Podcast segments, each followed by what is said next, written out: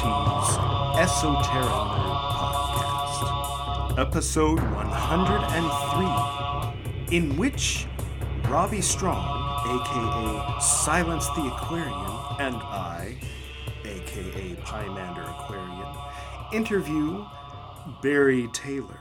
Barry's journey in life has covered things like having been a roadie for ACDC, uh, as well as a Episcopal rector, an Episcopal rector, I should say, and uh, and being uh, Robbie's professor at Fuller University.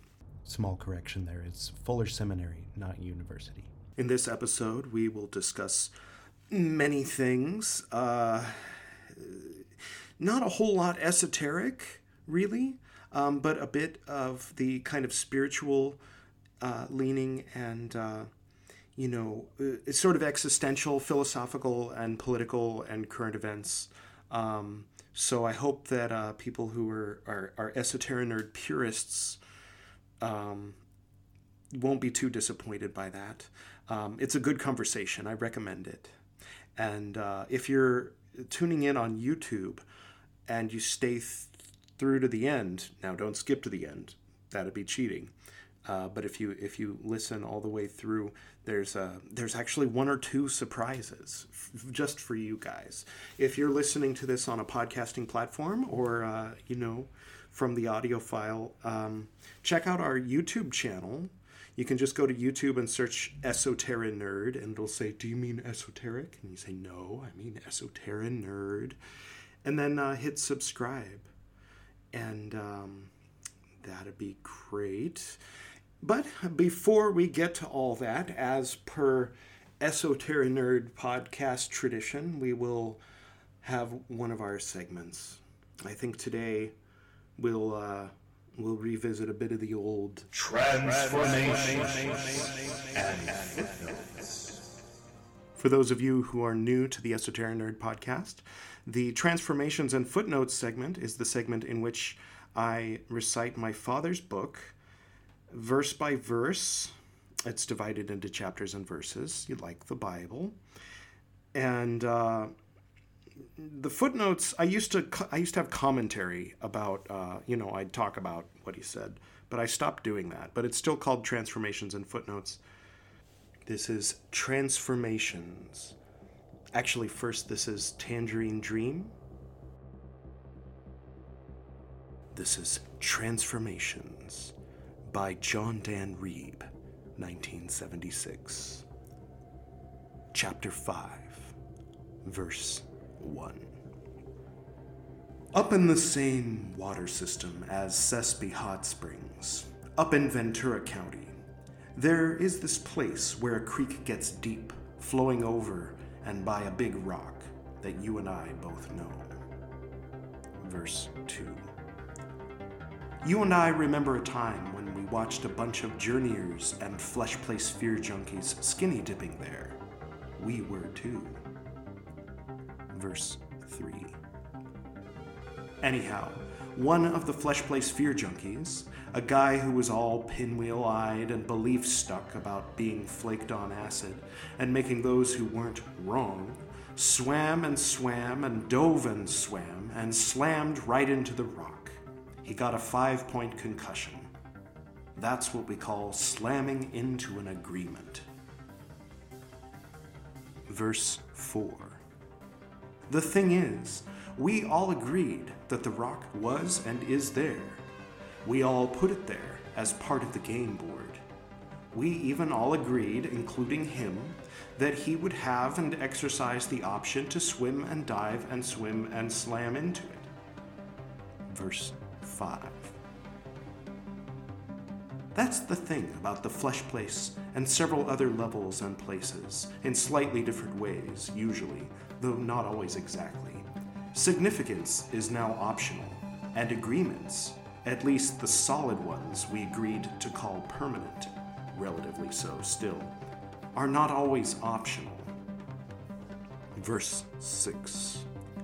Drugs get flesh place fear junkies and journeyers confused about agreements, like gravity, and what happens on this level when you jump unaugmented by parachutes or something off tall buildings and buses hurting when they hit you and stuff like that. Verse 7. That's on this level. What's so on other levels is terribly so there as well. It works to keep the agreements straight. It does not work to get them confused. It works to remember which level or levels you're operating on. It does not work to forget. Yes, of course, you and I both know that it is possible to operate on more than one level at once. Possible, hell, we do it all the time. It's just that we're focused on one or the other specifically, more than the others we're on at any given point. Verse 8 The theoretical physicists are just finding out, or so they think. Some of them may even be realizing that they are remembering. That's when it really gets to be fun, unless they think it's a soap opera. In the flesh place, even boohoos way underneath are fun. Verse 9. Now, some literal minded flesh place fear junkies are going to think that you and I condone doing negative things because way underneath it's all fun. Not so. First, what goes around comes around. Second, it's Kali Yuga o'clock.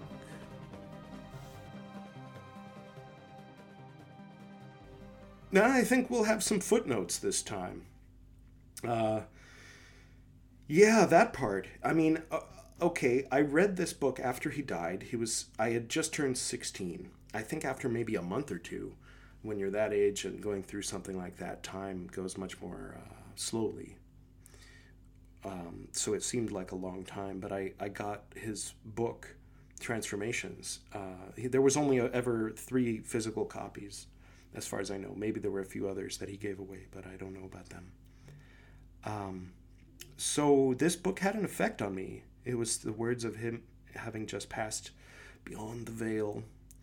And uh, his words of advice, I think when I think back on when I was 16 and 17 and 18, I didn't definitely didn't dive in. A lot of my some of my friends were kind of getting into the rave scene, and uh, I I was always hesitant to get too far into any of that. But I did eventually experiment with uh, LSD and uh, some other psychedelics. And um, so, yeah, I definitely have a different approach toward my life path than the one that my dad had or the one that he seemed to be recommending in his book. But I feel like it's not for me to poo poo what he's saying. Um, part of me just kind of wants to stand back and just let it stand on its own. But on the other hand, I don't want uh, y'all to think that I'm just, you know, proclaiming these words and then going on to the interview without kind of chiming in a little bit. And, uh, you know, I have to give credit where credit is due. If it weren't for DMT, I don't know if I would be living in India right now. Um, that kind of reminds me of if it weren't for my horse, I don't know if I would have spent that year in college. You remember from Lewis Black? Anyway. Uh, but uh, yeah, enough about all that, and I think I've spoken about that on previous episodes. Um, so without further ado, uh, now normally we would bring in the co-host and then do without further ado, and then do Camille and Kennerly playing Game of Thrones um, as the actual episode proper starts with the interviewee. Today is going to be a little bit different. I'll explain. Firstly, Game of Thrones in 2015, when I started this pod, pod uh, was it 2016 or 2015? Anyway, whenever I started this podcast, Game of Thrones was still widely considered to be the best thing ever made for any kind of screen. Um, at that time, it was that was how it was looked at, and uh, we all remember we were all there. We all know what happened. So, when I was making Esoteric Nerd, I uh, opted to use that harp cover of Game of Thrones for the intro and outro to the episode because it was so cool. But uh, sadly, uh, it is not cool anymore. so, uh, everybody, you can check out Camille and Kennerly on YouTube. Um, you know, find out who they are. I've been using their music for years. Uh, if you're a fan of this uh, podcast, then you know, do yourself a favor and check out their uh, their channel and if there is a cover of something i was looking for like the expanse or something pretty cool but i uh, what i what i went with for now was lord of the rings So we're to have a little bit of them playing the harp as usual, but it's not it's not Game of Thrones. It's Lord of the Rings because Lord of the Rings is cool. I mean, you know, maybe not every aspect of every movie in that series, and certainly not the Hobbit movies, but but you know, Fellowship of the Ring, you know. Okay, so uh, the other thing is we were having some technical difficulties because we had Robbie up in Alaska with uh, not the greatest internet connection, and we had the interviewee in the UK. There was some confusion about what time we were supposed to do it, and so it's a little bit jumbled in the beginning. So there isn't actually a clear cut point where.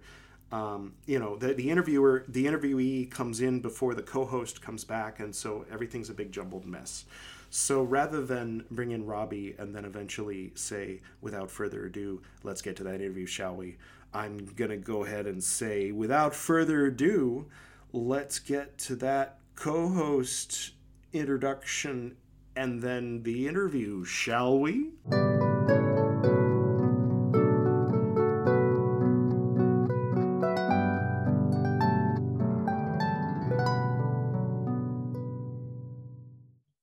Greetings, Frater. Can you hear Are me? you recording? Yeah, we're in the part of the Let me, uh, episode where I introduced the, my co-host. okay, you might have to edit some of this out then. Oh yeah, no problem. How you doing? I haven't contacted. I'm doing pretty good. Just kind of a frustrating morning, and it's it's cold and rainy. And when it's um when it's raining at 40 degrees, it's a lot colder than when it's snowing at 20 degrees. Raining at 40, colder than Um, snowing. Oh, so because of the me see. water. Yeah, yeah. Um, because snow is you know it's I nice and imagine there's some wind involved. All right, let me try to send this to. After I do this, I'm going to go up to the wood the wood shop where it's a little warmer, and I'm going to see if um I can get connection there. If not, I'm just going to grab an extra layer and do it on the, on the porch here. Nice. You saw the aurora borealis. Oh my goodness. That's wild. let, let me uh let me get settled and I'll let me get settled and I'll tell you all about it. yeah. I'm going to run up to the wood shop here. Uh, A few minutes later. Hello. Hello, how are you? I'm doing very well. How are you? I'm good, thank you. Robbie is uh, doing something. He's he's going to the wood shed or something where he'll have better connection. We're just doing uh, uh, just for the sake of bandwidth. Uh, we're audio. doing only, uh, but I I feel like I should. Yeah. So this Oh. is what I look like. Hi. Nice to see you. How are you? And where are you? I'm in Goa, India. Oh, okay. Yeah. And how long do you live there? Are you stuck there? Or Uh, no, no. I, I, I'm, I moved here. Um, well, first I was traveling. I ended up here in 2018. Uh, I met a, a beautiful woman, and uh, well, you know, now I'm uh, living here and married. And uh, but prior to that, I was a yoga instructor, and uh, prior to that, I was, uh, you know, a uh, an office drone at uh, in the Screen Actors Guild. So I spent 10 years kind of observing the the entertainment industry and all of its you know but i but i had that job that job i got accidentally. I i never intended to work in the entertainment industry in any capacity. So that you know someone offered me a job and it paid better than other jobs i could get at the Sure. time. So but then uh you know after 10 years of that i got sick of it and decided to start you know shaping my own destiny rather than just letting life happen to me. And i thought that uh, yoga and meditation would be a good place to start. Great. And do you like it? yeah. Yeah i do.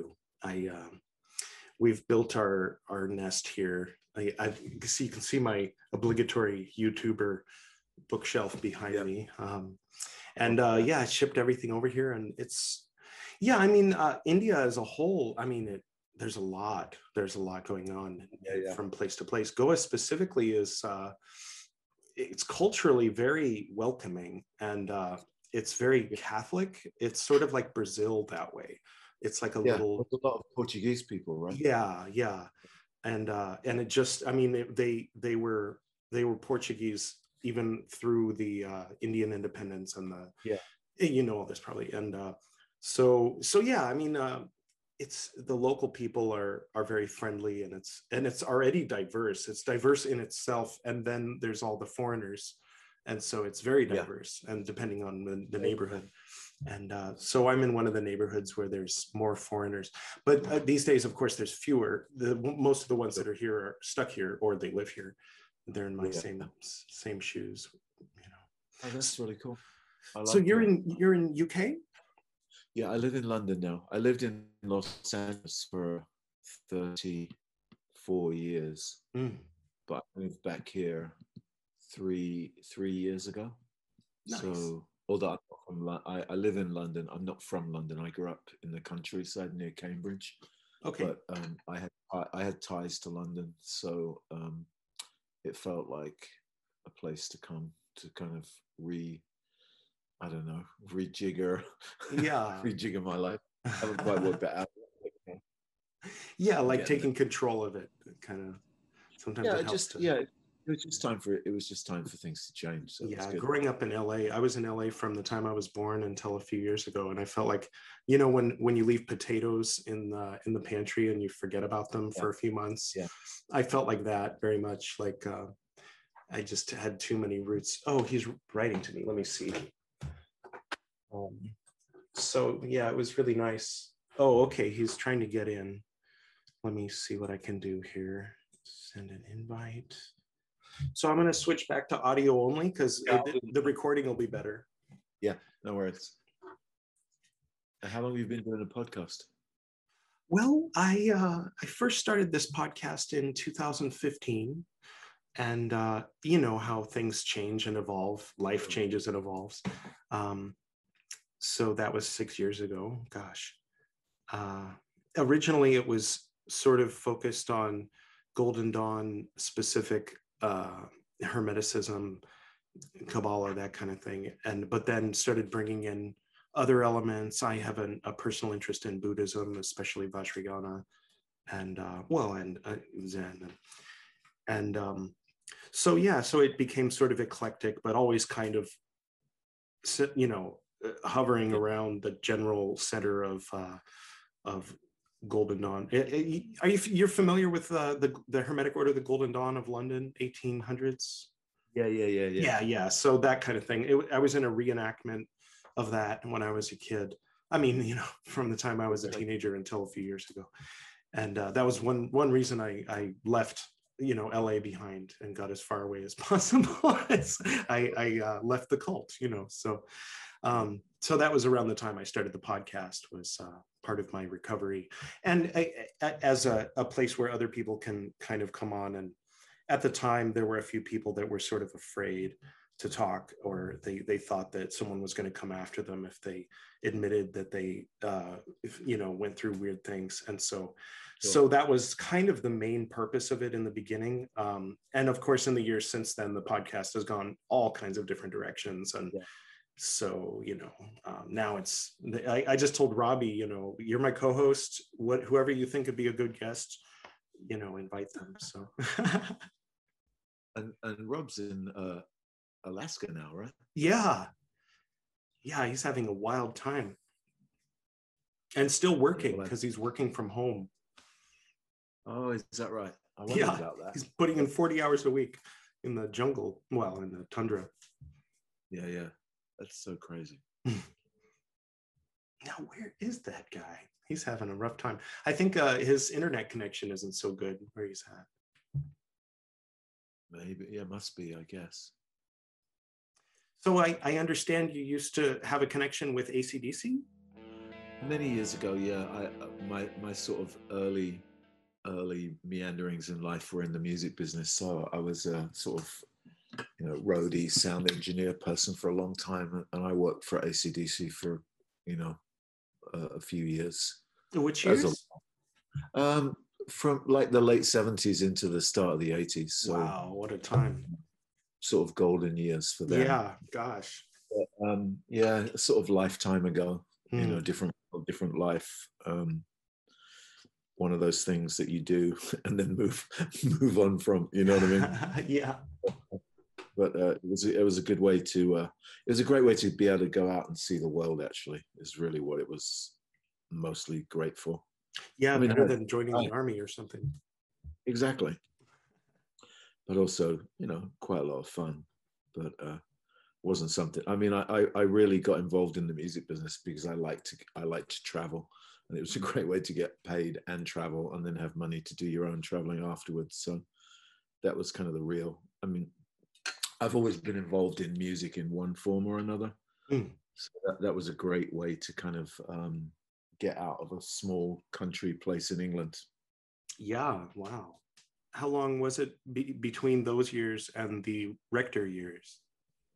Um, well, it was a sort of, um, it was a bit of a crossover. I Mm. mean, um, there were um, part. I mean, part of part of getting out of the music business was connected to kind of wanting to explore other aspects of life, and I'd always kind of been interested in philosophy and stuff like that. Less so religion, actually Hmm. and uh, the the religion thing was I can't say it was a surprise because obviously it was a decision that I made, but um, it wasn't. I, I, I was I I was never and have never been on a search for God. Right.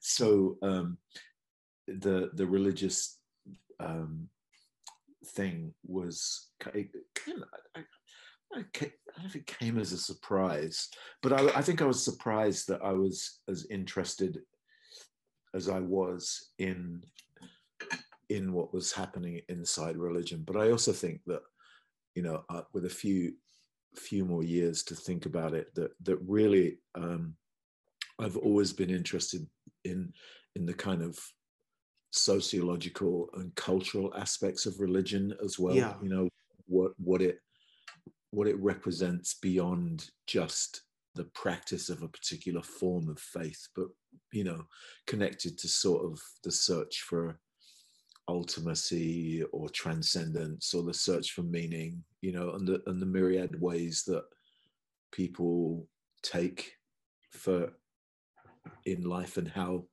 culturally and socially shaped those those things are. And I, and I, and I was very interested in the kind of impact of societal change on religious belief itself hmm. in, in general you know the way Yeah. people the At way least in the people Episcopal Church. yeah and, and and i was you know i mean the episcopal church was a small piece of a larger involvement in various forms of, christianity um, that were in some ways dogmatically or theologically or doctrinally similar but you Mm. know expressing themselves in in in uh, different ways so part of it was part of it was kind of almost anthropological yeah.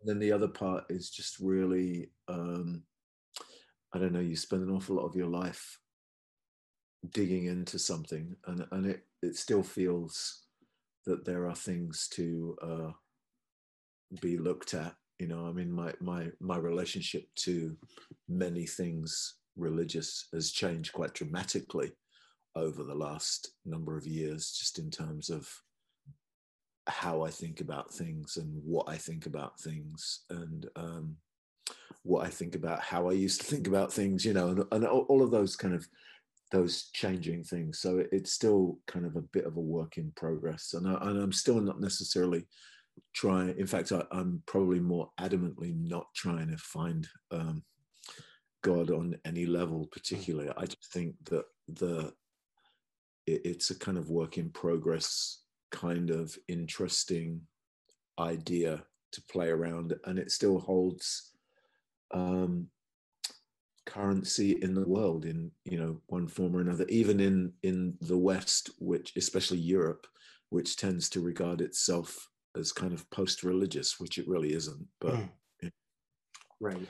um, um, yeah. So, and that sort of, I and I, I sort of realized probably, well, you know, you look back at your life and you, you see things a lot more clearly than you did at the time. But I was even before I got involved in the music business, just I was always interested in um, philosophy and um, ideas about what it means to be human. And that's really my my my real interest is the opportunities and the challenges of being human and the role that things like religion particularly plays in the um, plays in plays in that dynamic really you know what i mean Yeah. and the very the various ways that people um, go after go after that and what what they might be looking for when they're looking for religion which i don't think is always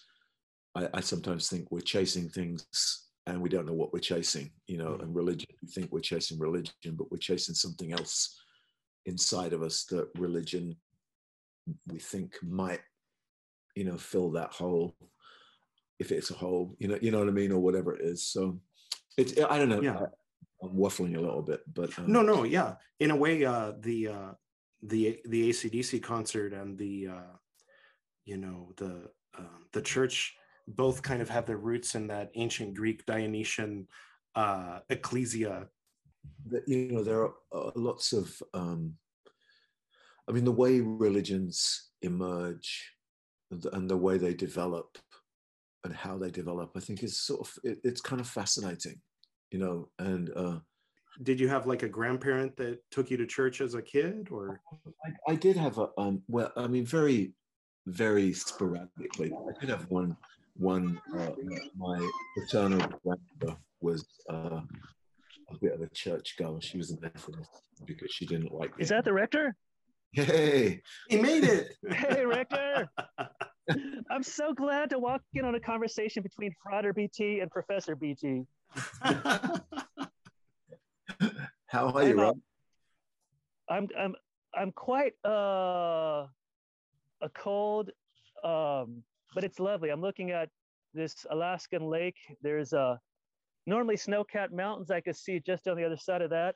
Uh, in order to stay connected, I'm having to um I'm kind of working as a sort of a personal assistant for a woman for three weeks who's moving, selling her cabin, and it it gave me a magnificent chance to see the uh the Tongass wilderness. Wow. Oh, that's what you're um, doing up there. that is that is being logged at a at an alarming rate, I might add. I've seen some of the clear-cut forests, and it's pretty gruesome. Wow, that's amazing. It looks pretty beautiful on your Instagram.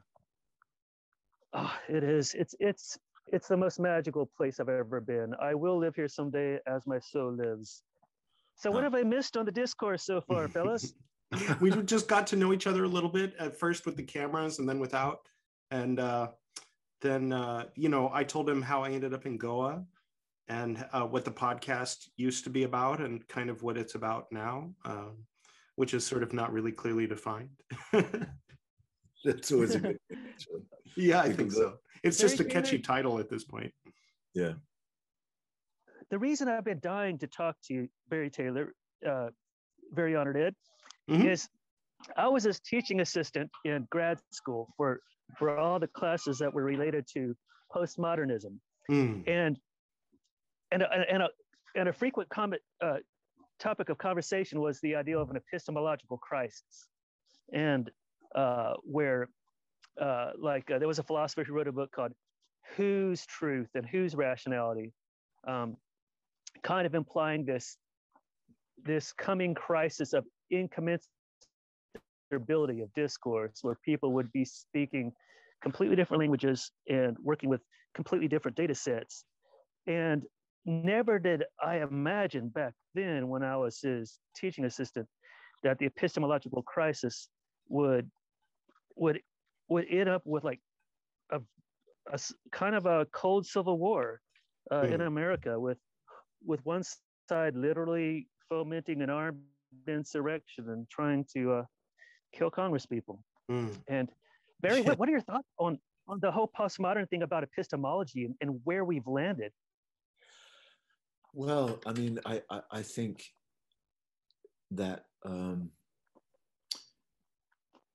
the whole, I mean, I, I think it's a very complex scenario because as with most things, there are so many factors that, co- that come into play because the whole, I mean, I, I in the last few years, my, my real sort of focus has been um, the impact of digitality on um, Mhm.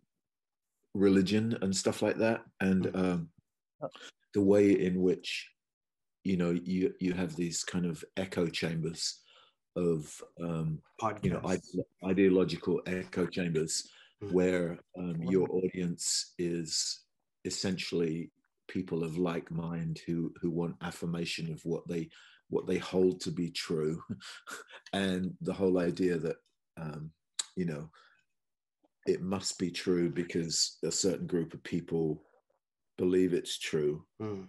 um, and, and and for me, um, I, I I I- I'm not surprised that we've got here. I'm just surprised at maybe at the speed by which we got here, and the the level Yeah. of animosity that drives the conversations now. You know, the Mm.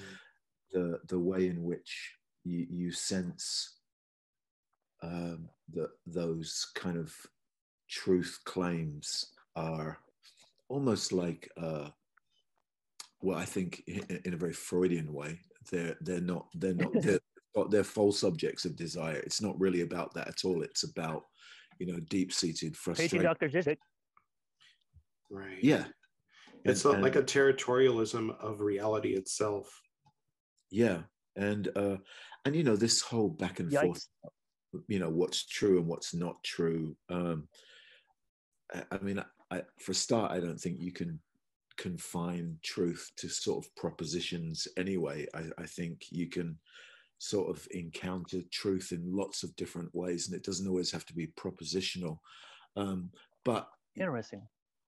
And um you know i mean i i, I think you can find uh I, I You do believe in scientific truth, though, right? Like, you know, the uh, good old fashioned dialectical materialism, the stuff you can measure. oh absolutely that Uh, yeah i mean I, that, I, i'm not, say that uh, deserves some uh, privileged position of truth because it's Oh, yeah, verifiable by the most amount of people. saying- Oh, I'm I'm I'm not defending um, the the madness that gets that gets portrayed as truth. I just the argument about truth is often reduced to kind of propositional equations, and I think it's a bit more complicated than that because I think you know you can you can discover truths. I, I think in some ways you can find truth in a in a in a in a story. um, In a mustard seed. yeah it's not factual it's but it carries a truth. But the problem is is we've got people that believe bullshit is true. I mean you know there's this really interesting thing. I don't know if you saw this but the the woman who was um, trump's lead lawyer in the election challenges who's being sued for defamation Mhm. whatever it is by that computing company basically said yesterday that um, any rational would know that she wasn't uh, basically uh, trying to state facts when she said all that stuff about the election. So she's sort of claiming because she's Yeah. such a liar that she can't be Yeah, held to she's being basically- telling the truth. she's basically saying that anybody with common sense would have known that she wasn't telling the truth. But the fact of the matter is, is a whole bunch of My people God. yeah, I mean, it's a, an insane argument, which, um, you know, really, I think demonstrates the whole challenge. So the boy who cried wolf is allowed to shout fire in a crowded theater, but nobody else is. exactly. You're supposed to know Um, that, you know, there was a, yeah, Barry, what, one of the things that I, one of the strange recursions that I've kind of seen uh, that I saw traces of in the discourses we had with some of the more conservative people at Fuller. You probably remember some of those spicy discourses. And at the time, it seemed so innocuous. yeah, Who would have thought that it would lead to fist fighting in the street? But, uh, but there was this, this sort of thing that people that were kind of stuck at the concrete operational level of cognitive processing Yeah. would come up against in, in regards to uh, the ideal of relativism. And that really freaked them out Mm. that, that truth could be relative. And they would often say, well, if truth is relative, then I could go kill your grandma. There'd be nothing wrong with it. How would you judge the basis of morality? It just, and, and it's almost like they were so baffled with post, postmodernism, postmodern ideas that they sort of took it and said, okay, well, we're going to be postmodern then, but did it in a really shitty way. yeah, absolutely. yeah, It's- that's it's almost interesting. it's almost performance art what these people have done. I mean, it's almost performance art, and that's that's the kind of language they use when they speak of uh, this sort of a and it's my it's- own it's- truth, subjective Yeah. truth or whatever.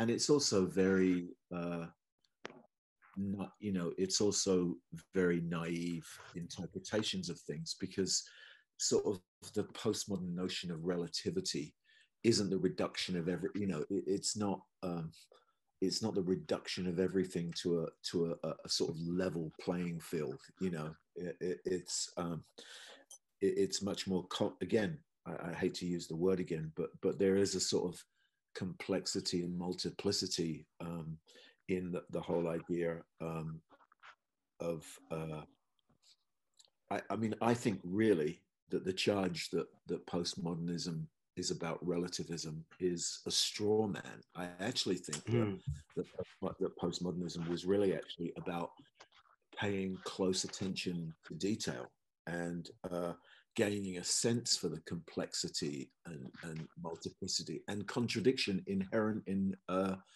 everything. You know, you know what I mean? Um, and um, and sensitivity to, to, to difference. And, and I think the problem with um, the, the kind of conservative religious um, world is that it wants to colonize difference and make everything uniform. So any any attendant difference is always, you know, you have to eradicate it or colonize it, and usually, um, uh, and usually they they want to eradicate it, you know, in in defense of supposed capital T truth, you know, and it gets very. Um, and, and again, I think that's. I, I remember once. I, I think it might have been after you, uh, Rob, but um, Mhm.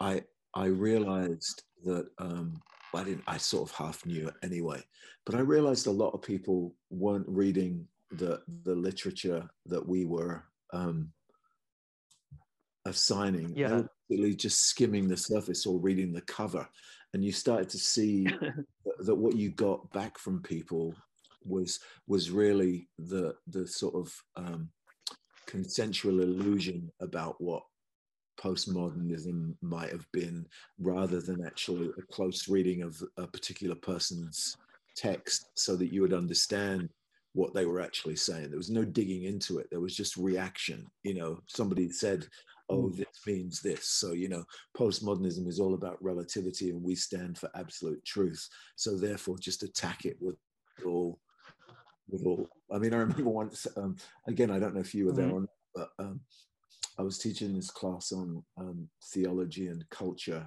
and and I basically my my, my Those were fun classes, man. Oh my yeah, goodness. I- I- yeah, uh, you were there, and and I think um, there was this. I, I was talking about the fact that when we when we talk about things, we have to consider what we speak about after. You know, so if you're going to talk about, you know. Um, the human psyche. We speak about we speak about the human self after Freud.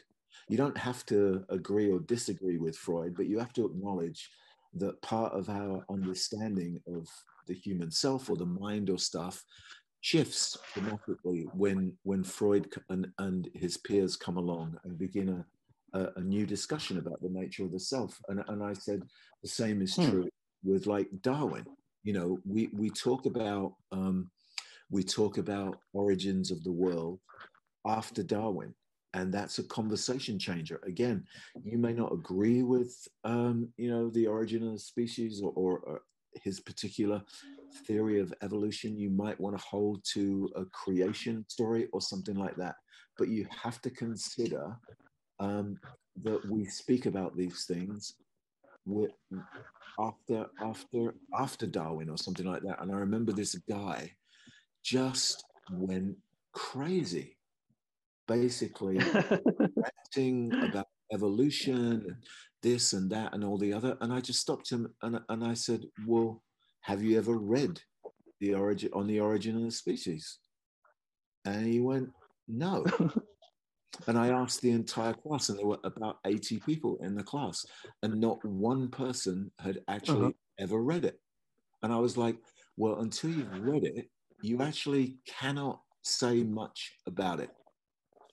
You just, you just that's a that's actually a very kind and generous way to approach those kind of bellicose people. Bury them in press. Well, there, I mean, there's no. I there- tend to cuss a lot more. yeah, well, I mean, I cuss, but but but um, I, I- but I also It's annoying know- when the An- when the Ayn Rand folks say it, but I like it when you say it. Oh my god. well, you you know, I can't mean, criticize it unless you've read all her books. Well, you know, because the the and the reason I, I I was saying that is because particularly within the the lives of most of the students that I was engaging in, largely from sort of conservative or benignly something, you know, evangelical Christian Right. Mm. environments, there's such an anti-evolutionary thread right. That's informed by misinformation because you just go back and nobody's ever read it. Now, I actually think that, uh, you know, having read on the origin of the species, because I believe that you should read, you know, and make your. Yeah. I mean, a horrible book. You know, Imagine that. you know, it's not like a Hmm. fantastic book to read. So I understand why someone wouldn't read it. But if you haven't read it, shut the fuck up. Look, I don't know if we saw it. That's fair. That's totally no, yeah, fair. you can. It's an adult Yeah, podcast. And I'm not saying that you have to, you know, know everything there is to know about a theory of evolution to talk about it. But in the context of a, a graduate school, where technically, And how did how did the boy how did the man respond when you uh when Um, you I, I said that, you know, fairly fair proposition? basically got pissed off and Mm. went quiet. You know, I, I'd um, recommend Teilhard de Chardin first, and then once they've gotten that, then then move on to Origin of the Species. yeah, exactly.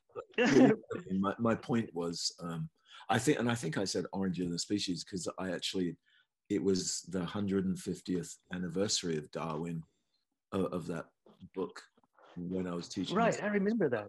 and i had a i had a, a special edition copy so that's why i was talking about it but you know um, so i i I, th- I think what's what, what happens a lot in in Mhm. our culture at the moment and it's even more so now with social media and the various platforms Mhm. is that misinformation just builds upon misinformation and you know um, the conspiracy theories just multiply and um, it gets kind of crazy i don't know if you've seen Um, oh go ahead Uh, you used a phrase earlier uh, related to colonization of, was it like colonization of difference? oh, of other cultures. What was the phrase you used?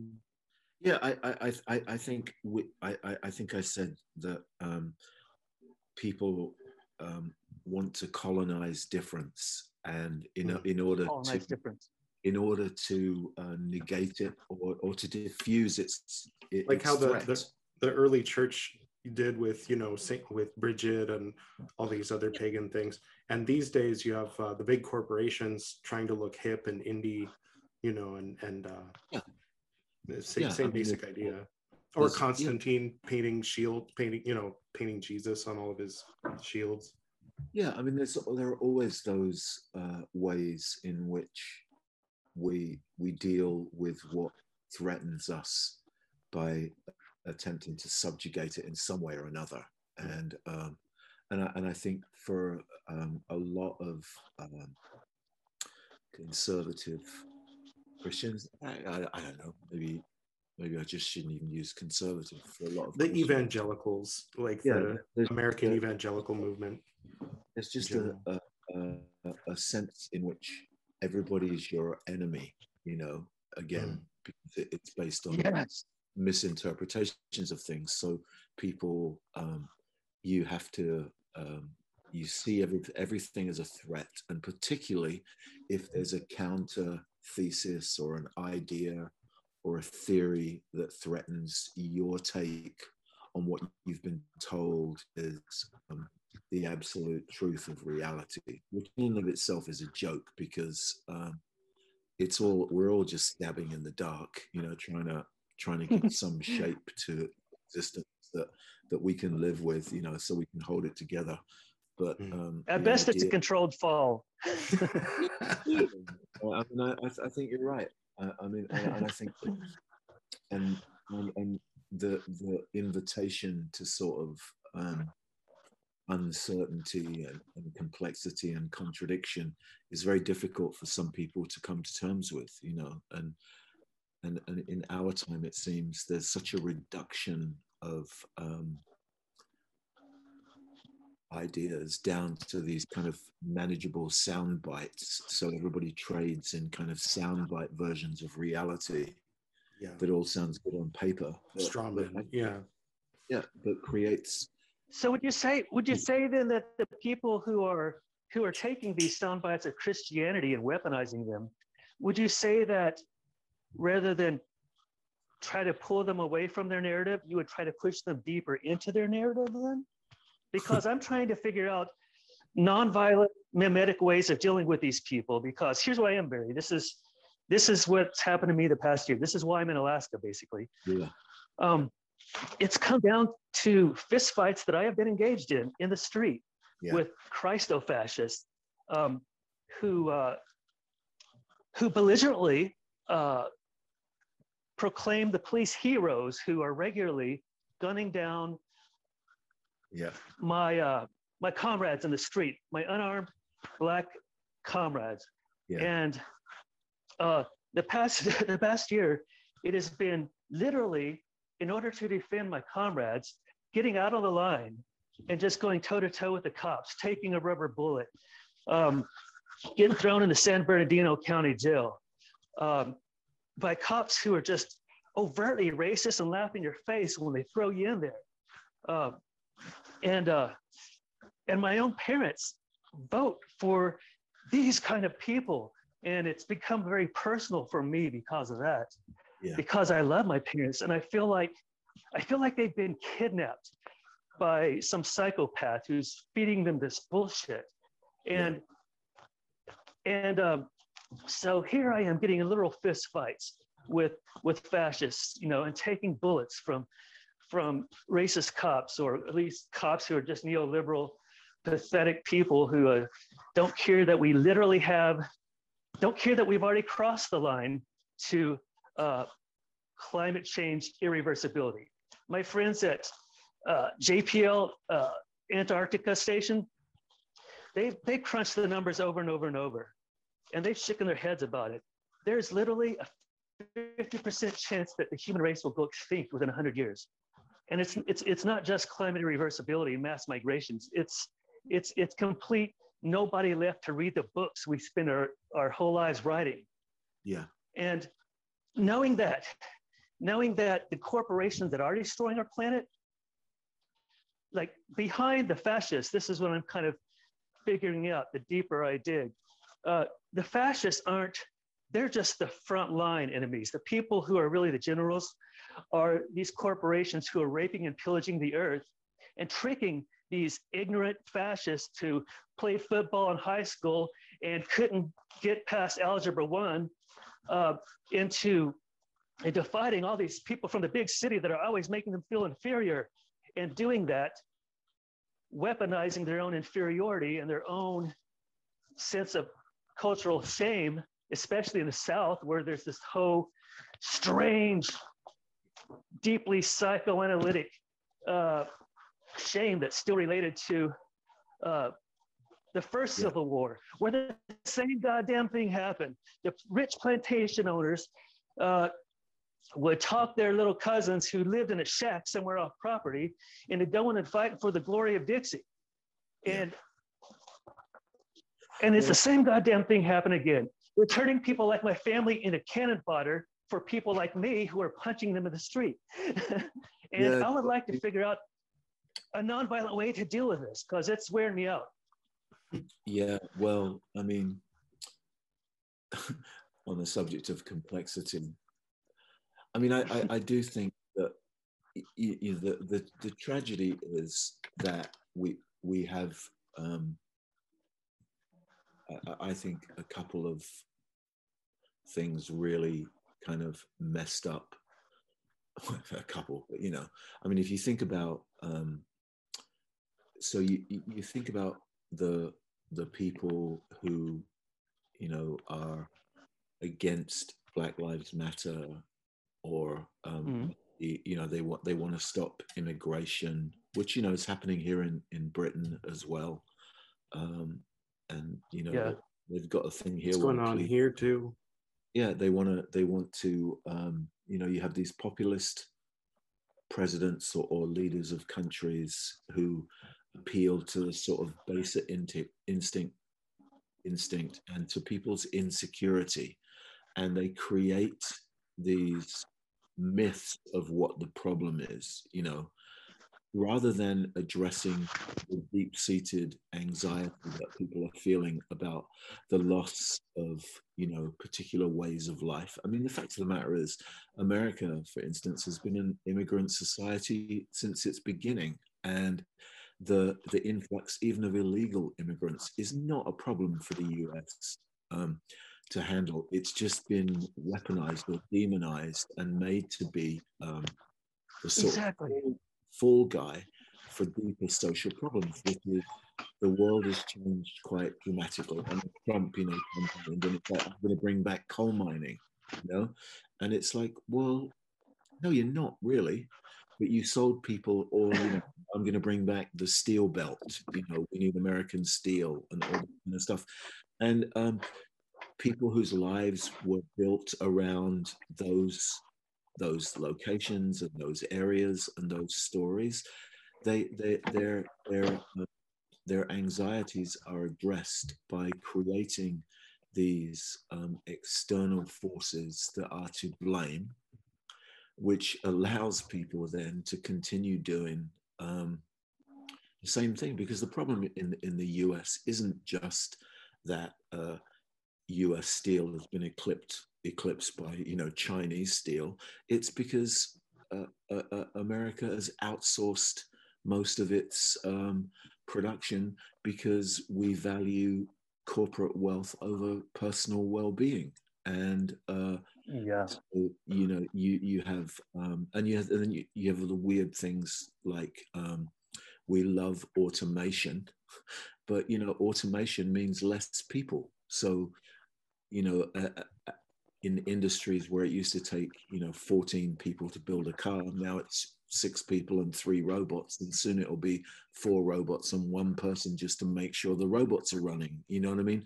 And then you have 13 unemployed people you know multiply that over and over and over and you can understand the anxiety. But instead of really sort of trying to address these social issues in radical in radical ways that really address the base issues of what goes on the the world just revolves around this idea you know i mean there's that that classic line i don't know who it came from Zizek, mark fisher you know it's easier to imagine the end of the world than it is the end of capitalism you know and Yes. we've we've convinced ourselves that there is no way to have um, democracy without capitalism, and it's not.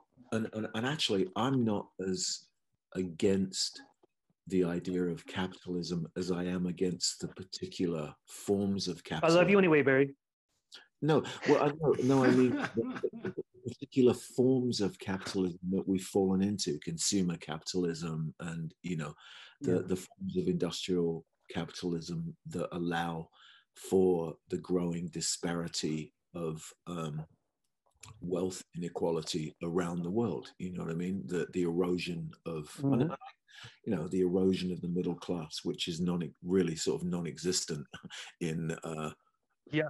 The West now. I mean, I know India's got a, an emerging middle class, but um, I think that's probably going to be a short-lived thing as well. You know, because the way the world is, the concentration of wealth is increasingly in a smaller and smaller and smaller number of people, and it seems that our governments just want to keep serving that um, rather than the well-being of the people.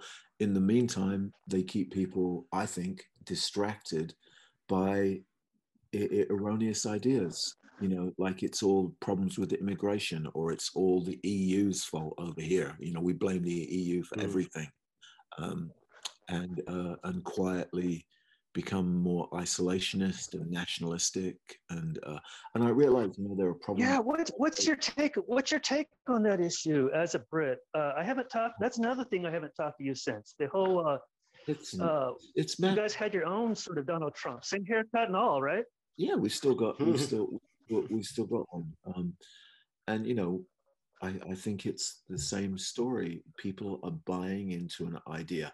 Now, I'm I I I am pro European, not because I think the EU is a fantastic uh, entity. I think it's got some serious problems. Um, and it's, it's, a bit, it's a bit like a lot of franchises. It, it expanded too quickly, Oh. too big for its own boots, Mm. and bureaucratically can't can't deal with what it needs to deal with.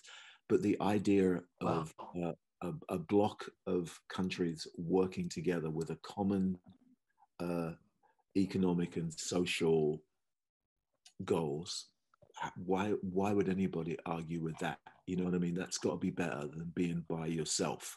Yeah. Um, this idea that you can float free and be independent in an interconnected, globally interconnected world like ours that depends on um, somewhere else for pretty much everything that we have. And, and while we might hope that we're all going to get back to a kind of more localized and sustainable way of living, that's not going to happen uh, in in a particular hurry, and that's going to take something that we're going to have to work towards. So why you want to disconnect from um, those, what I think is essentially in in many ways can be very positive lifelines, is just beyond me.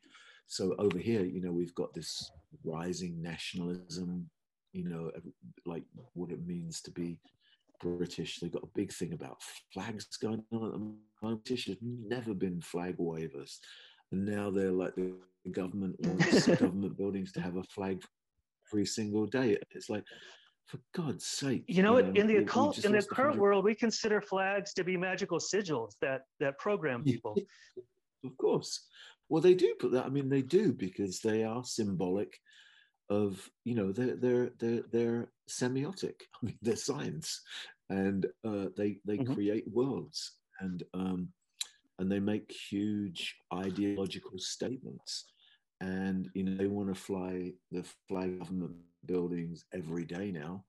Uh, you know, well, forgot, you know, what good does that do when you just lost 126,000 of your citizens to a virus because you wouldn't act uh, in their best interests because it wasn't economically smart at the time? There's your problem. Hmm. I don't- Hey, how, was a bit how, how's how's the virus working in don't- Britain? Oh, sorry.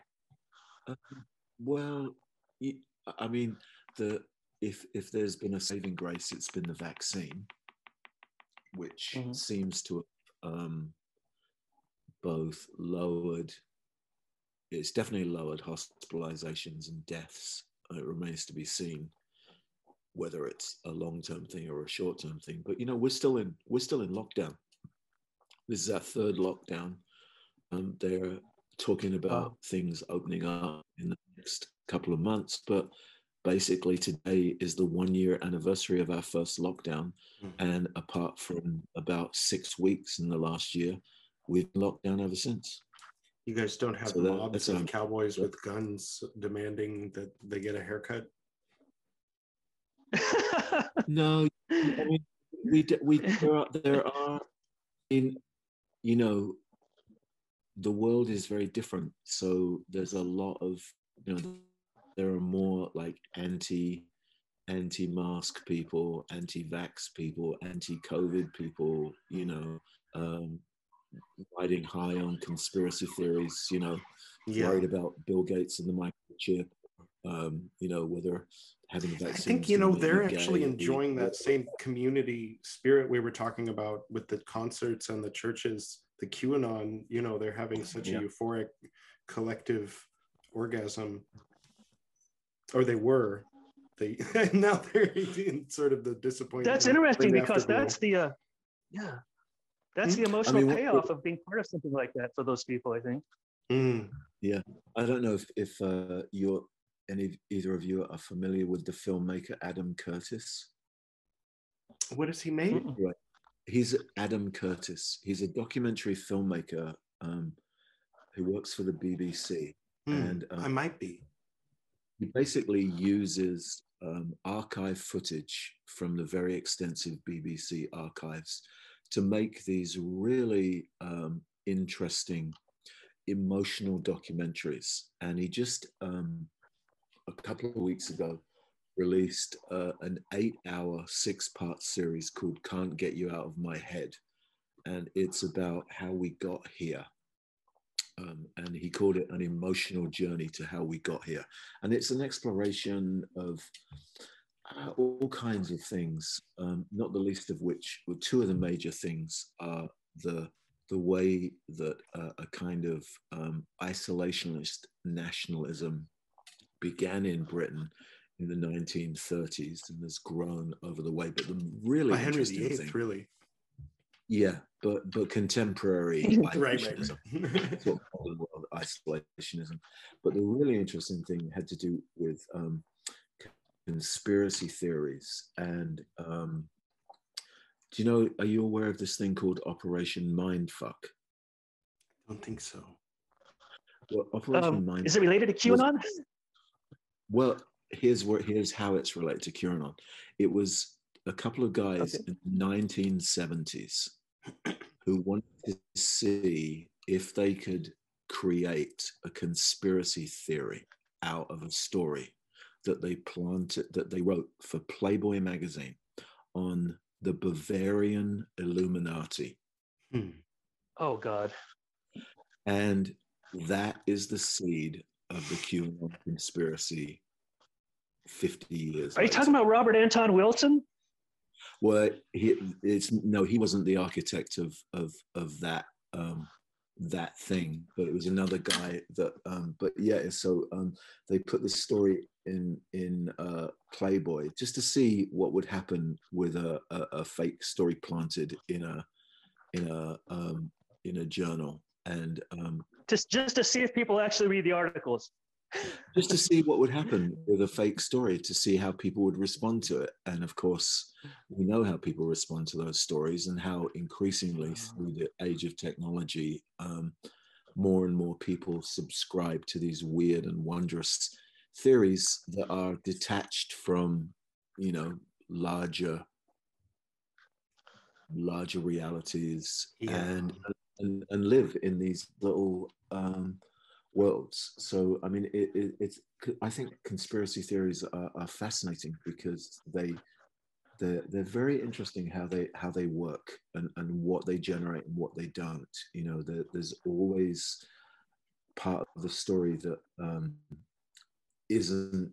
Uh, you know, it's like if they sort of so in the current sort of QAnon thing, you know, you've got this global cabal of, you know, left wing Democrats and Hollywood celebrities who apparently run this, you know, child sex trafficking ring from a Pizza Hut in New Jersey or wherever it is.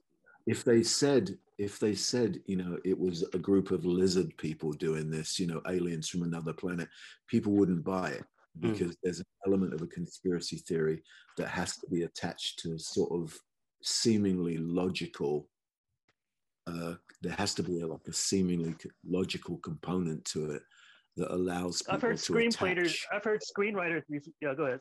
Yeah. I've heard screenwriters refer to that as a, an important method. yeah you have to have you, you have people have to be able to hang their anxiety on and i think that's what it is i think conspiracy theories are are at their heart um, mechanisms for people's fears and anxieties um, that allow them to uh, act out what they can't address um, maybe because they can't get therapy or maybe because they're not Yeah. I think that I, uh, my dad was a bit of well, okay. So my dad was an author, among other things, for the Louisiana Mound Society newsletter, which was a little bit of a fringe. Uh, you know, like the it was a newsletter that wasn't shiny or stapled. I mean, you know what I mean? It was just paper that you'd get in the mail. And it was like, uh, and and uh, so I mean, I think back then in the '80s and '90s, these conspiracy people were. Uh, you know I, I mean for one thing not to generalize but i mean I, I don't know if my dad i know he had dyslexia and he was extremely intelligent his mother was had borderline schizophrenia. So and he and my dad was very like psychic and into all these things and astral things. And so from a medical, you know, uh, purely scientific, rational point of view, he might have had a touch of the schizophrenia as well. And so he gravitated toward these the the conspiracy theories. But then with the advent of the internet, these guys had this. I hate to keep using the word orgasm, but you know, like uh, like they they found they found thousands of other people Can't that were just enough. like themselves in the AOL Instant Messenger chat rooms in 1995, and ever since then, it's just been a party, and it just keeps growing and Oh, and and, and becoming a, a giant rave around the world. Yeah, I mean, it's, Barry, do you care? I mean, Edward, do you care to tell Edward about? I mean, sorry, uh, Edward, do you care to tell Barry about any of your experiences with the early Anon community? with the early no i mean i i only interviewed the one guy Okay. he he it's episode something rather in the 40s jo- jonathan sims um he was an uber Mhm. passenger so it was really just a coincidence and everything i know about him was in the interview wow, I'll check it out. Yeah he he was one of the instrumental guys in the beginning when they were going up against scientology and uh Uh, Yeah. And among other things, he created their aesthetic of like the Max Headroom with the uh, with the the Guy Fawkes mask, you know, kind of thing. And uh, it- it- some of the early videos were his.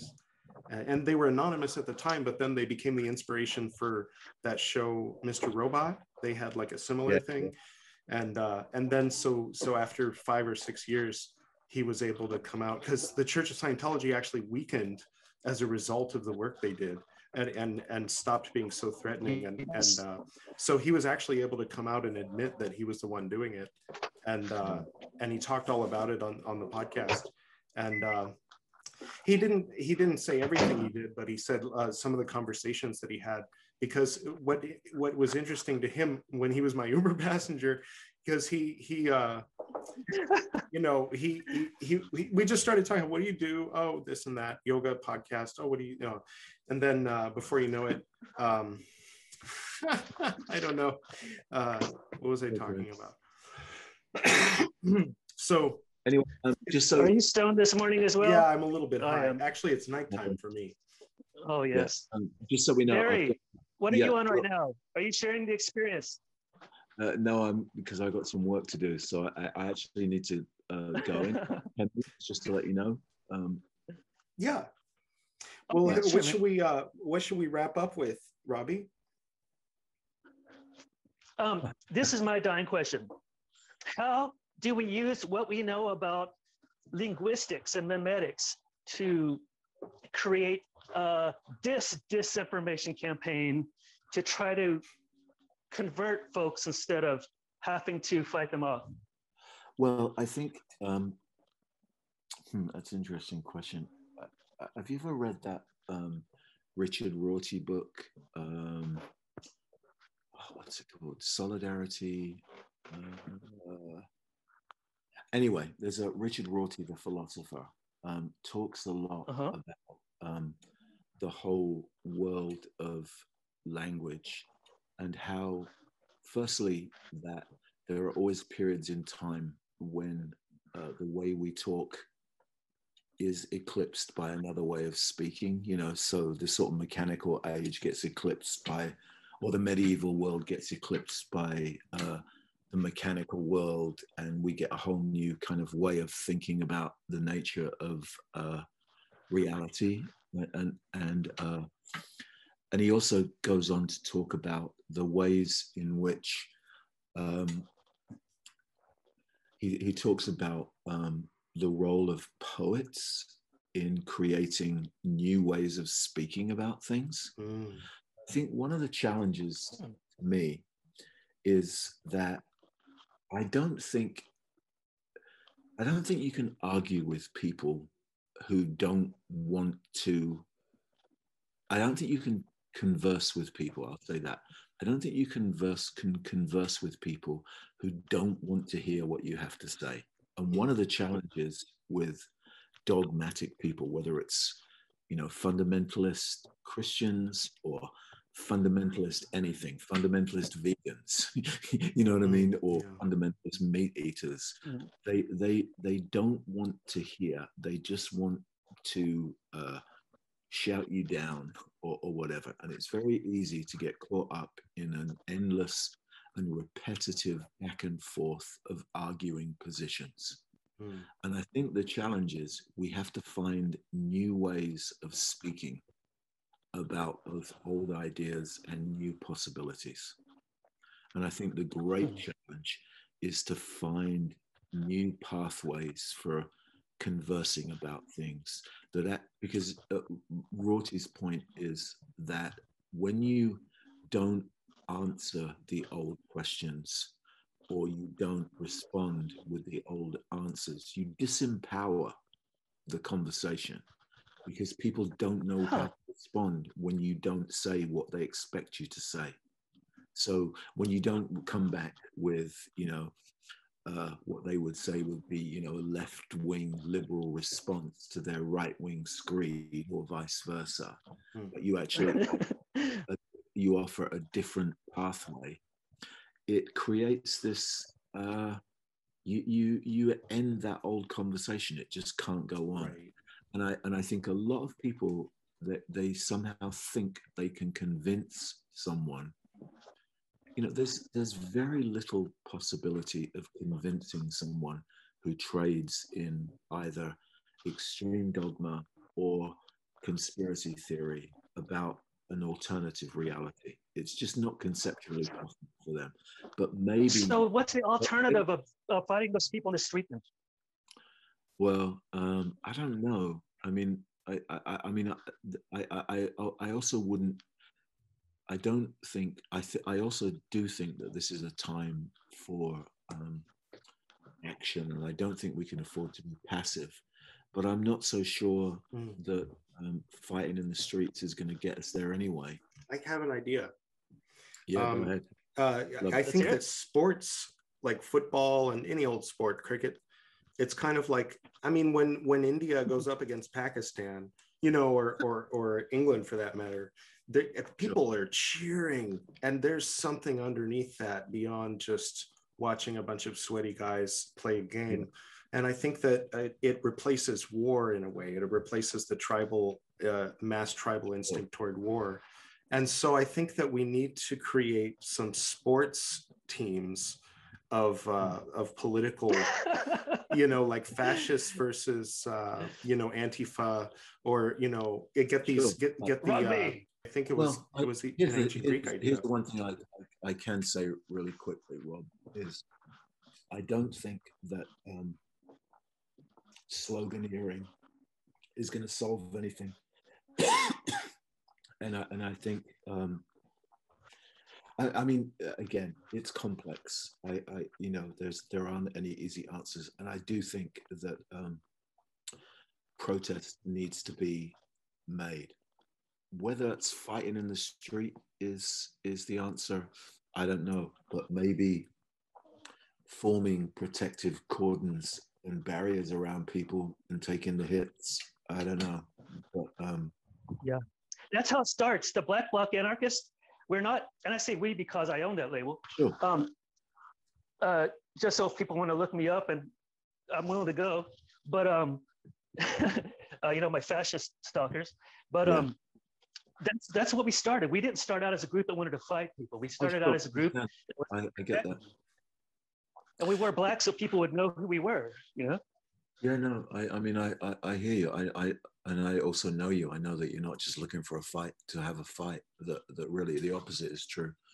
I just think that um we can and, and we can only work we can only work in the ways i mean i do think we have to sort of work locally as well. There is no big picture resolve to this at the moment because there are so many moving parts that that have to come into place we have to take it i mean i hate to say it but i, I really think we have to take it sort of one step at a time one one issue one moment at a time and see what we can do in that particular moment that um, fosters I have a perfect I have a perfect example that we can end on. A, All a right, good. concrete, tangible example. Uh, one thing I've learned about here in Alaska is that they have socialized resources. Yeah. For every log and drop of oil that is sold, everybody in Alaska gets a check. But these are the same people who think that socialists are demons and demon possessed hippies, but they're doing socialism with their resources. Yeah. And and I think if we can extract the issues from the labels and just talk about it in purely pragmatic, almost numerical terms, I Yeah. think that might be a starting point for just making it No, sane. to You be honest, to be honest, that's Rorty's point. But if you go, oh well, that's socialism. You've already you've already lit a fire. You don't have to say it's socialism. You can know it's Right. You can just go, yeah, that's a good way to live. We should do more of that. Ooh, nice. Anyway, I, I hate to cut everybody off because it's Oh no, fascinating. it was. It's been delightful. No, that's a good end. Anyway, great to talk. Barry, I wish I wish I could give you I wish I could give you a big hug. You get Thanks for having me. Let's do this again sometime. yeah, absolutely. It was very nice meeting you. all right. Love you, brother. I love you too, mate. Bye. Bye.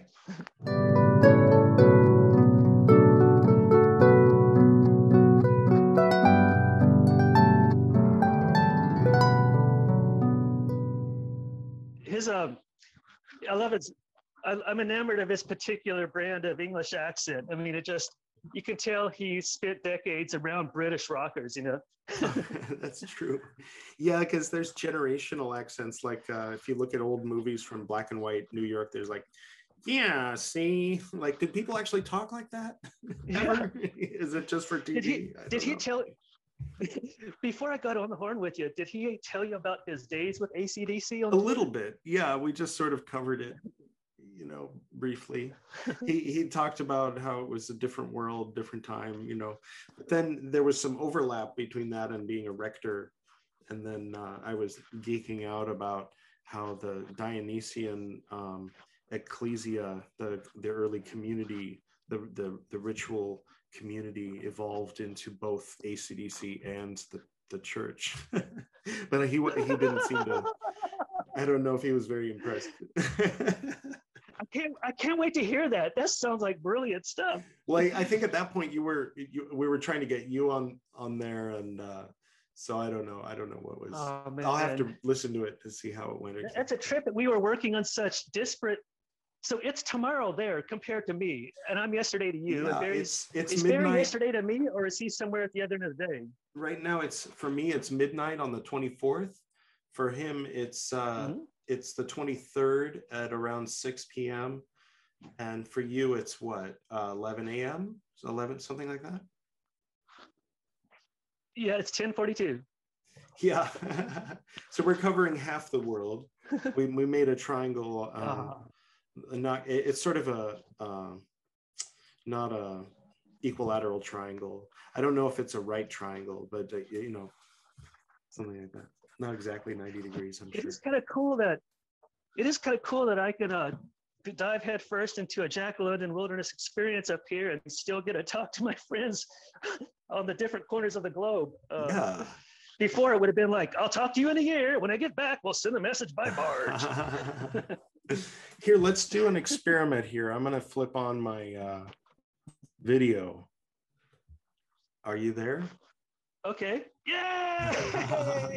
This will be on the you Are, YouTube. you delightful This is gonna go on YouTube. Let me see if I can flip mine on. Yeah. Yeah. This will be on the YouTube version of the episode. I think it's recording. So uh, I hope I retain signal. There's uh, the misty, some of the misty mountains behind me, and it's amazing. Like a lot of the cool pictures I took were within two miles of this property because up there it can be completely snowing and look like like a snowman movie. And then down in the da- in the valley where the peat bogs are, Mm. it's just like this dank rainforest with these exotic alien like mushrooms. It's amazing Sounds place. like you're on mushrooms. the the, most uh, beautiful biome I've ever experienced. the the the connection was weird. So when you were talking about Um, mushrooms, you were saying, I am Ashish, which is just a level below. "Okay, that does sound good. I wish I had some mushrooms up here because these Oh, little fairy trails that go down through the ravine, mm, the entire forest floor is coated with like 12 inches of thick microferns. mm. And every little bump and mound and tree stuff is just completely carpeted. So you Mm. can literally take off your shoes and run across it, giggling like a toddler. It is an amazing place, and I wish I had so much room to do that. Wow, how fun. But hashish was was pretty was pretty good to have. Hmm. That's good. Good soupy grade hashish. Ah. so we're, Hey, who's the who's the god? Hmm? Who's the god or goddess of the fire? Uh, the well, heart. there's uh, there's Ag- Agni, uh, Agni in the, the Rig Veda, the very beginning of the Rig Veda, the very oldest of the Vedas. The first thing it says is, "Oh Agni, you know, you are the fire." I I don't have it memorized, but it's like you know this beautiful poetry about, you know, you heat our food and uh, and shit, and and and you you are the energy in our blood too, like like it's like it's like this very primal like whoa wow. And there's actually something they say oh gosh um Can you uh, there's something they say at the- read it? what? I, want to hear that. oh i can't i can't hear what you're saying. Hmm. Maybe we should go back to audio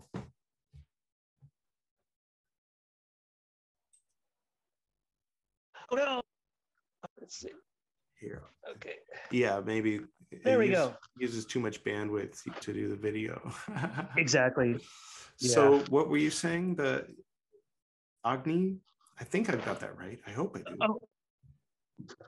If you if you have it handy, I would love to hear the whole thing. Sure. One moment.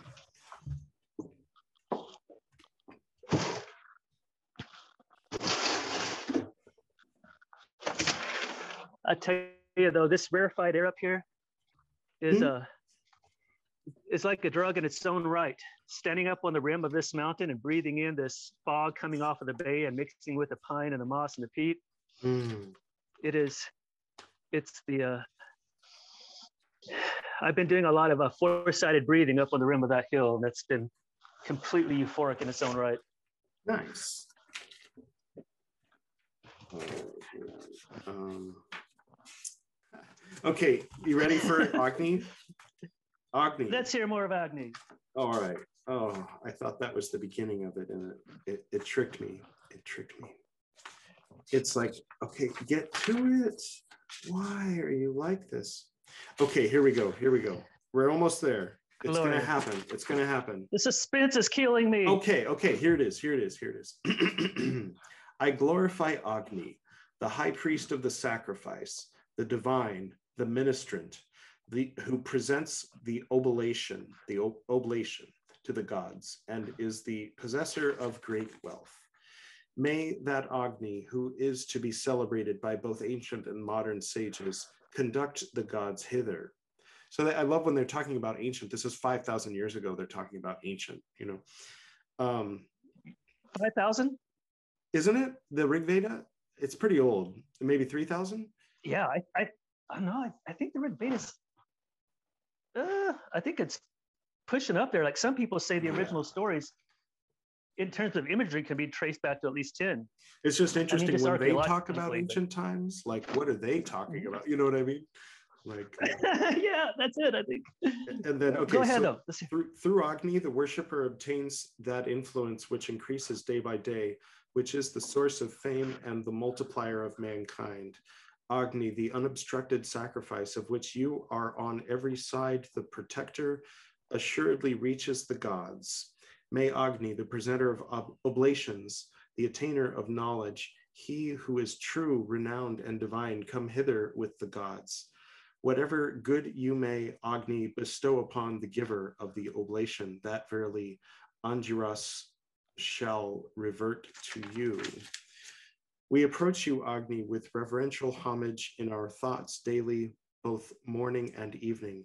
You, the radiant, the protector of sacrifices, the constant illuminator of truth, increasing in your own dwelling.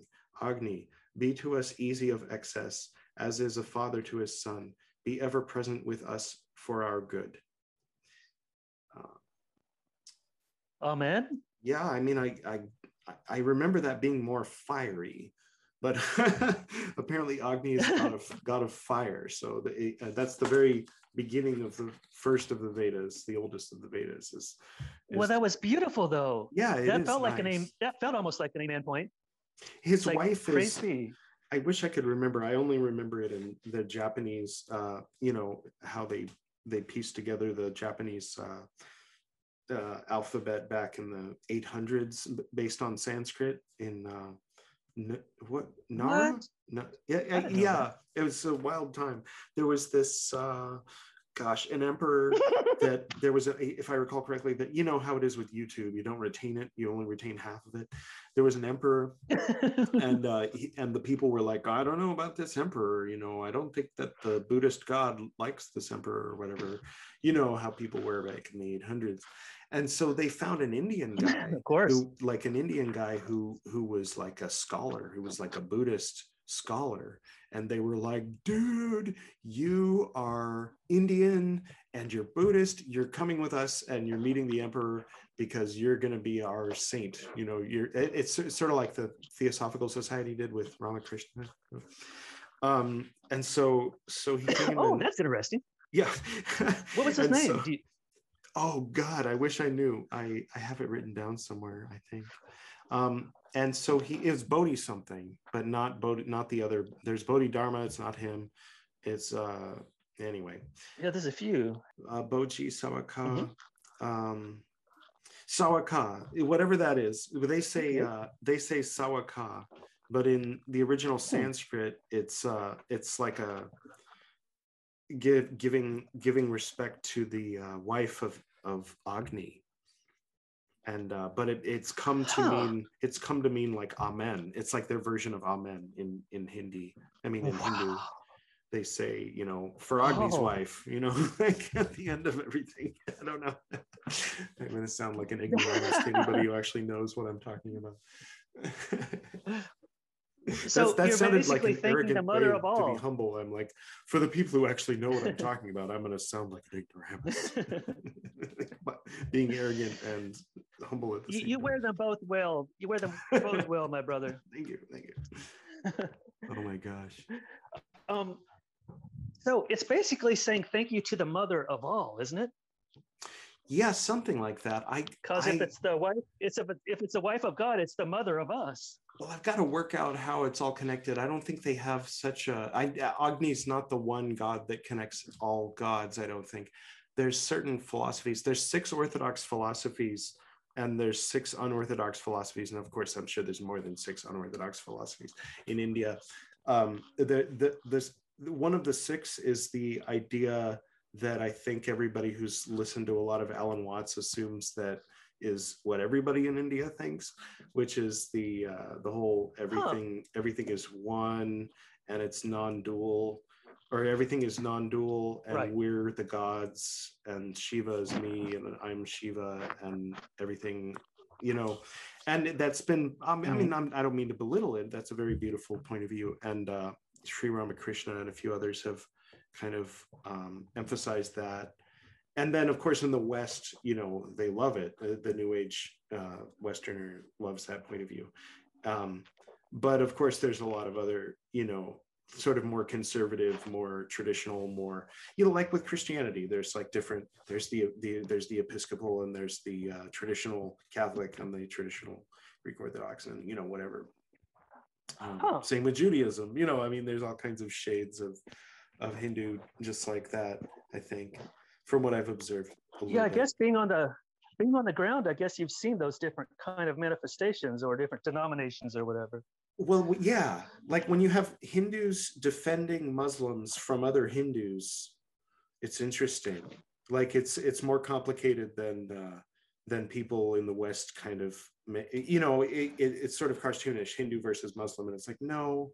There's some Hindus that hate the Muslims, and then the Hindus that hate the Hindus who hate the Muslims, or you know, the the, the Hindus who are uh, think of India as a, a secular um, diverse uh, country, you know, like or an, an, a country that embraces diversity both Mhm. historically and in the present, which is you know how it got so diverse to begin with. Um, you know that moving forward maybe we shouldn't be like murdering muslims you know like what a concept. And um and then there's the ones that think oh well gandhi let too many muslims stay here. He should have kicked them all out or whatever. And you know um and it's weird to like meet them and find out that they're your yoga instructor you know? I mean it's like it, it's like i guess it's Oh. just as uncomfortable it'd be like the equivalent of going to a yoga class in uh, the west and finding out that they're a trump supporter.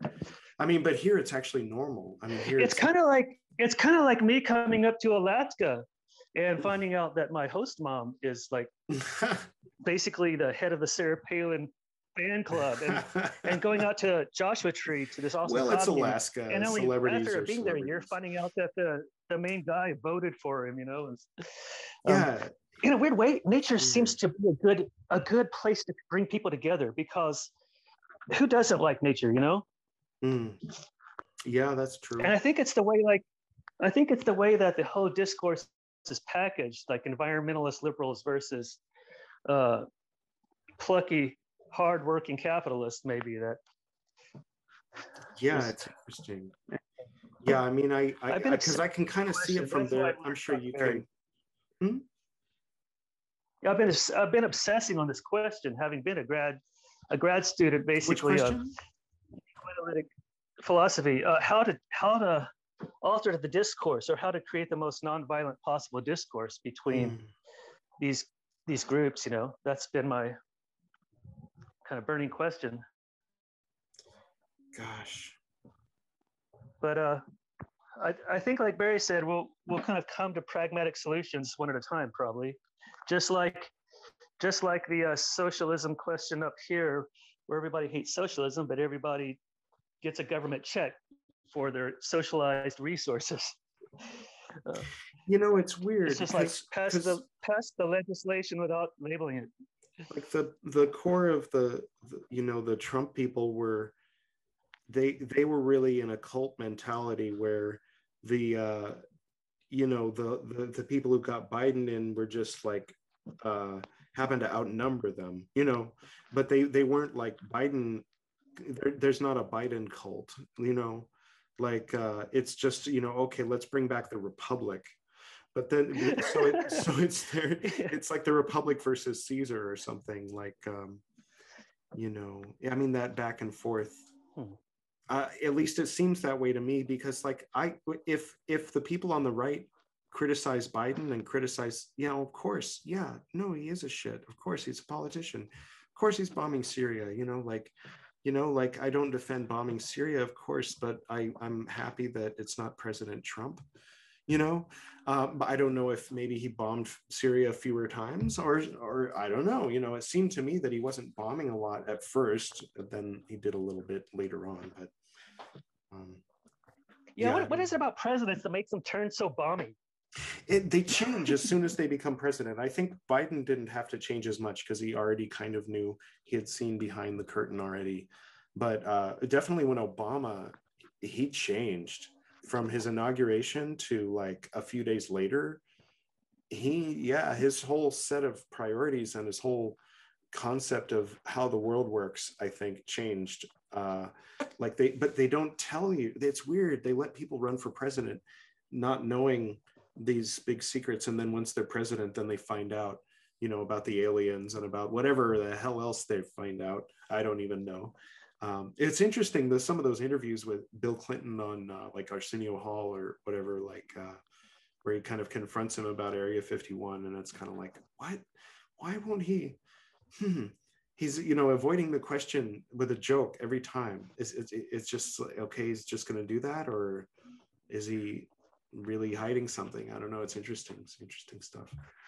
it has been it has been interesting to see commentators actually asking the hard questions and calling uh, certain people to tasks on the facts on air um, and it's just it's so sad to see how quickly those same people hang up once they're actually shown facts in the same way that if you actually try to talk to somebody at a at a trump rally Mm. they'll just all start chanting usa usa instead of Yeah, because it's engaging. tribal. It's not a. It's not actually a.